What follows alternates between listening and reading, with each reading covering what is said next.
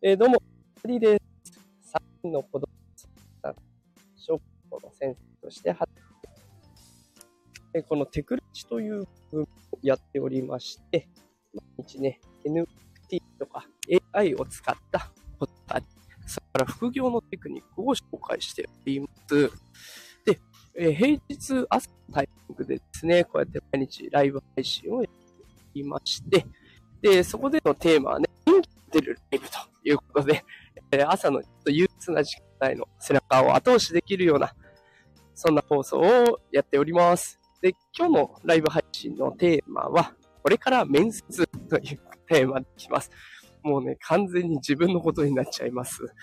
えー、これからね、大事な面接を控えております。もうあと、1時間、2時間ぐらいか、えしたら面接になるんですけれども、えー、どんな面接かっていうと、学校の先生って、まあ、日本で働くだけじゃなくて、海外で働くっていう選択肢もあるんですね。で、その、海外で働くってどうやってやるのっていうとこなんですけど、在外教育施設というものがあります。まあ、いわゆる日本人学校というやつですね。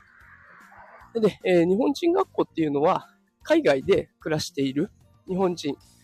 で、そこでやっぱり日本の教育を受けさせたいとか、日本語で教育を受けさせたいなって思っている家庭もいるので、えそういった家庭を対象にした学校となっております。で、そこで働く先生たちっていうのは、日本から派遣された先生たちが多くて、そこでこう面接とか試験をね、クリアした先生たちが海外に集まって、で、そこで学校と、あ学校の先生としてね、子供たちに教えるっていう仕組みになっております。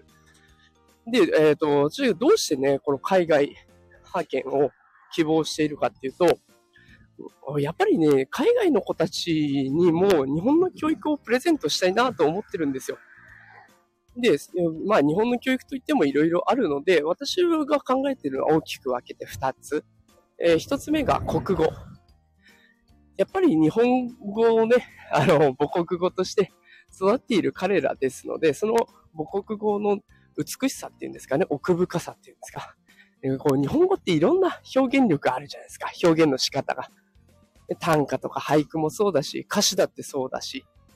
で、それだけじゃなくて詩に思いを込めることもできるし。で、プレゼンとか、そういった時に、こう、説得する文章表現もあるし。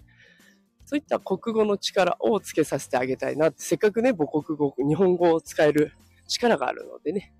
そういった力をもっと身につけさせてあげたいなって思っています。で、もう一つが、キャリア教育ですね。これ実はね、これ、日本の小学生でも今、キャリア教育っていうのをやってるんですね。でキャリア教育って聞くと、どうしてもね、進路のことを思いがちな、想像しがちなんですけれども、学校で行っているキャリア教育は、進路のことだけじゃなくて、他にも、こう自分を理解する自己理解、自己管理能力なんて言いますか、自分ってどんな人なのかなとか、自分ってどういうことが気に入ってるのかなって自分を知ることもそうだし、人間関係形成力、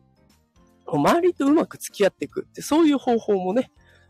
えー、学んでいったりもしていきます。で、あとは課題対応能力。目の前に困難が出てきた時に、そこで諦めるんじゃなくて、どうやったらいいかなって考えていく、そんな力も育んでるんですね。で、海外の子たちと日本の子たちの決定的な違いって、やっぱりその文化が2つにまたがっているところにあると思うんですよ。日本の文化を知っているっていう反面、海外の文化でも育っているから、海外のことも分かっている。ね、だったらこの強みを活かさない手はないかなと思うんですよ。でただ、そこに住んでると、その土地の良さってあんまりわかりませんよね。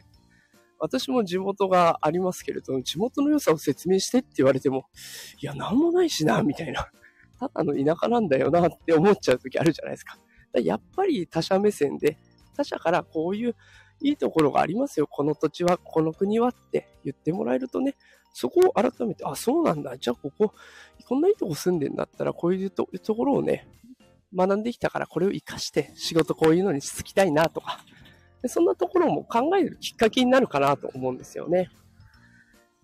まあそういう形でキャリア教育も、こう、私という、まあちょっとした異分子が入ることでね、子供にいいきっかけ、いい気づきのきっかけを与えられたらなと思っております。で、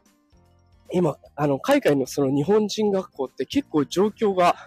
変わっていて、なんとですね、日本人学校結構ピンチな状態らしいんですよ。で、何がピンチかっていうと、まず最初に、日本人学校の子供がなかなか増えないっていうのがあります。で、え日本人学校の子供は増えない他の子はどうなんだと？いうとこなんですけど、あの、外国で働く人っていうのはもう年々増えてるらしいです。昭和、平成、令和ときて、もうそれはずっと上昇の一途を辿っている。で、子供たちもそうすれば当然増えていきますよね。働き手が増えて、あの子育て世代も増えていくわけですからね。で、なんだけど、日本人学校の子は増えない。じゃあその残った子たちはどこに行ってるんだということで、えー、調べてみると、どうやら現地の学校に行ってるらしいです。で、その母国語、日本語なんだけど、でもせっかくアメリカに行ったんだから、じゃあアメリカの英語を使う学校に行こうということで、アメリカの学校に行くみたいな、そんな感じですね。で、それどうしてそうなっていくのかと。日本人学校に行かないような選択になっていくのかっていうと、まあね、これはお察しの通りかもしれませんが、日本に戻ってこないという選択をする親御さんがかなり増えてるんですね。まあ、日本も今ね、不景気だったりとか、えこの先の少子高齢化が進んでどうなるかわからないとか、不安要素もありますから、まあ、選択としては当然っちゃ当然かもしれないんですけど。で、それだけじゃなくて、あと国際結婚。これも増えてるみたいですね。だから、日本に戻る理由がなくなった。じゃあ、日本語でを使う学校で教育を受ける理由がない。そうなってきたら当然現地校に入って、現地の言葉で現地の教育を受けていった方が、まあ、後々子供のためになるという選択肢らしいんですね。これじゃ困ったなと。まあ、日本、せっかくね、日本語を操れて、で日本に戻るチャンスもあるという子たちを前にして、それじゃちょっともったいないなということで、今、これ日本人学校を選んでもらえるように頑張ってるっていうところなんですよね。で、その何頑張ってるかっていうと、えまずは人の確保。教員ですね。先生たちの質を高めて、しかも先生たちの数がね、今まだ76%ぐらいしか足りてないそうなんですよ。だから、まあ、実質学校の中でも先生不足のまま教育を行っているっていうところが多くあるというのが現状のようです。で、そこの数を補いつつ、しかも、すいません、トラックの音が。失礼しました。ちょっと車通り多くてごめんなさい。で、そこの数を補いつつね、しかも研修制度もしっかり手厚くして、先生たちの質も高めていこうということを考えてやっています。ね、だから、まあ、そこに私もね、教員の一員としていくことで、できるだけ質の高い教育を、ね、海外に住む子供たちにプレゼントしたいなと思いますし、なんか日本の学校面白そうじゃんって思ってもらえたら最高かなと思っています。で、えー、あと頑張っていることもう一つあって、ICT、あの、いわゆるタブレットですね。タブレットの配布環境、配布状況を上げているというところです。もうすでにね、子供たちの間では8割以上が、えー、1人1台タブレットを持っている状態らしいです。で、ただ先生たちで言うと、えー、5割ちょっと、だから半分ちょいですね。のタブレットが支給されていると。で、ちょっと困ったところが、そのネット環境、かんネット環境がまだ完全に整備されてるのが34%らしいんです。34%ってことは、10個の学校があったら7個の学校はネットがうまく整備されてない。そうなったらタブレットもらったところで、できることが限られちゃいますよね。そういうことを防ぐために今ね、文部科学省を中心に予算を割り当てて、で、頑張ってるところです。で、予算はね、着実に上がっています。やっぱり海外に住む子たちに日本と同等の教育をさせてあげたいなとか、あと海外に住むからといって学びが保障されない、ね、学習する環境が整っていないなんてのはおかしいということで、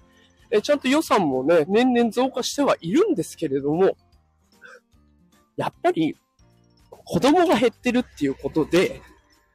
あの、日本人学校って私立の学校と同じような扱いになっちゃうんですね。結局そこで得られる収入の面がそこまで上がってこない。ってなると、やっぱりその整備する時間が遅れていっちゃう。で、年々しかも、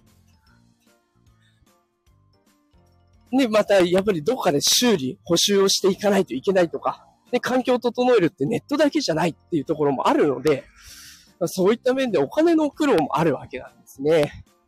で、だから、そのお金の工面も文部科学省が今頑張ってるところ。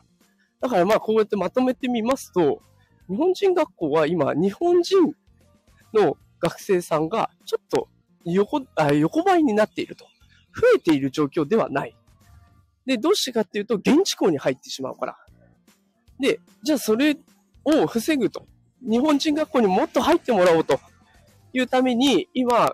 文部科学省が取り組んでいるのが、先生の数と質の向上。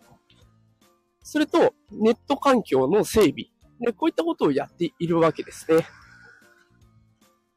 で、まあネット環境がね、整っていないから、じゃあ教育何もできないのかって言われると、全然そんなことはなくて、もう5年前なんてまだまだね、一人一台タブレットが配られている状況ではなかったわけなので、まあ、そのネット環境がない状態での教員経験も私はありますから、そういった経験も活かしながらね、子供たちと向き合って、で、先ほど伝えた国語教育とか、あとキャリア教育とかもね、しっかり行っていきたいなと思うんです。せっかく日本人から、あ、日本からね、海外に行って、で、海外で生活しているわけですから、そこをこう強みにできるような、そんな教育を届けてあげたいなと思っています。もう子供たちがね、海外行きたいから行ってるんだなんていう子はそうそういないと思うんですよ。どうしたって親御さんのね、仕事の関係で、まあ、海外に行かざるを得なくなったっていう子が多いと思うので、そこの、なんだろう、やっぱり日本に残りたかったなとか、日本の学校行ってみたかったなっていう子の思いを少しでもね、叶えてあげられたら嬉しいなと思っております。さあ、ということで、私今日から、あ、今日じゃない、これからですね、面接に行ってまいります。でもし、えこの放送気に入っていただけたら応援の意味でフォローボタンとかいいねボタンを押していただけると嬉しいなと思っています。あ今日もたくさんの方聞いてくださってありがとうございました。えー、これ夕方放送はね、えー、通常放送として AI とか NFT を使った子育て、それから副業のテクニックを紹介しておりいますので、よかったらフォローしておいてください。それでは皆さんもきっと何かしらね、今日一日あれをやんなきゃ、これをやんなきゃというのがあると思いますので、お互い頑張っていきましょう。良い一日になりますように。それでは皆さん、いってらっしゃい。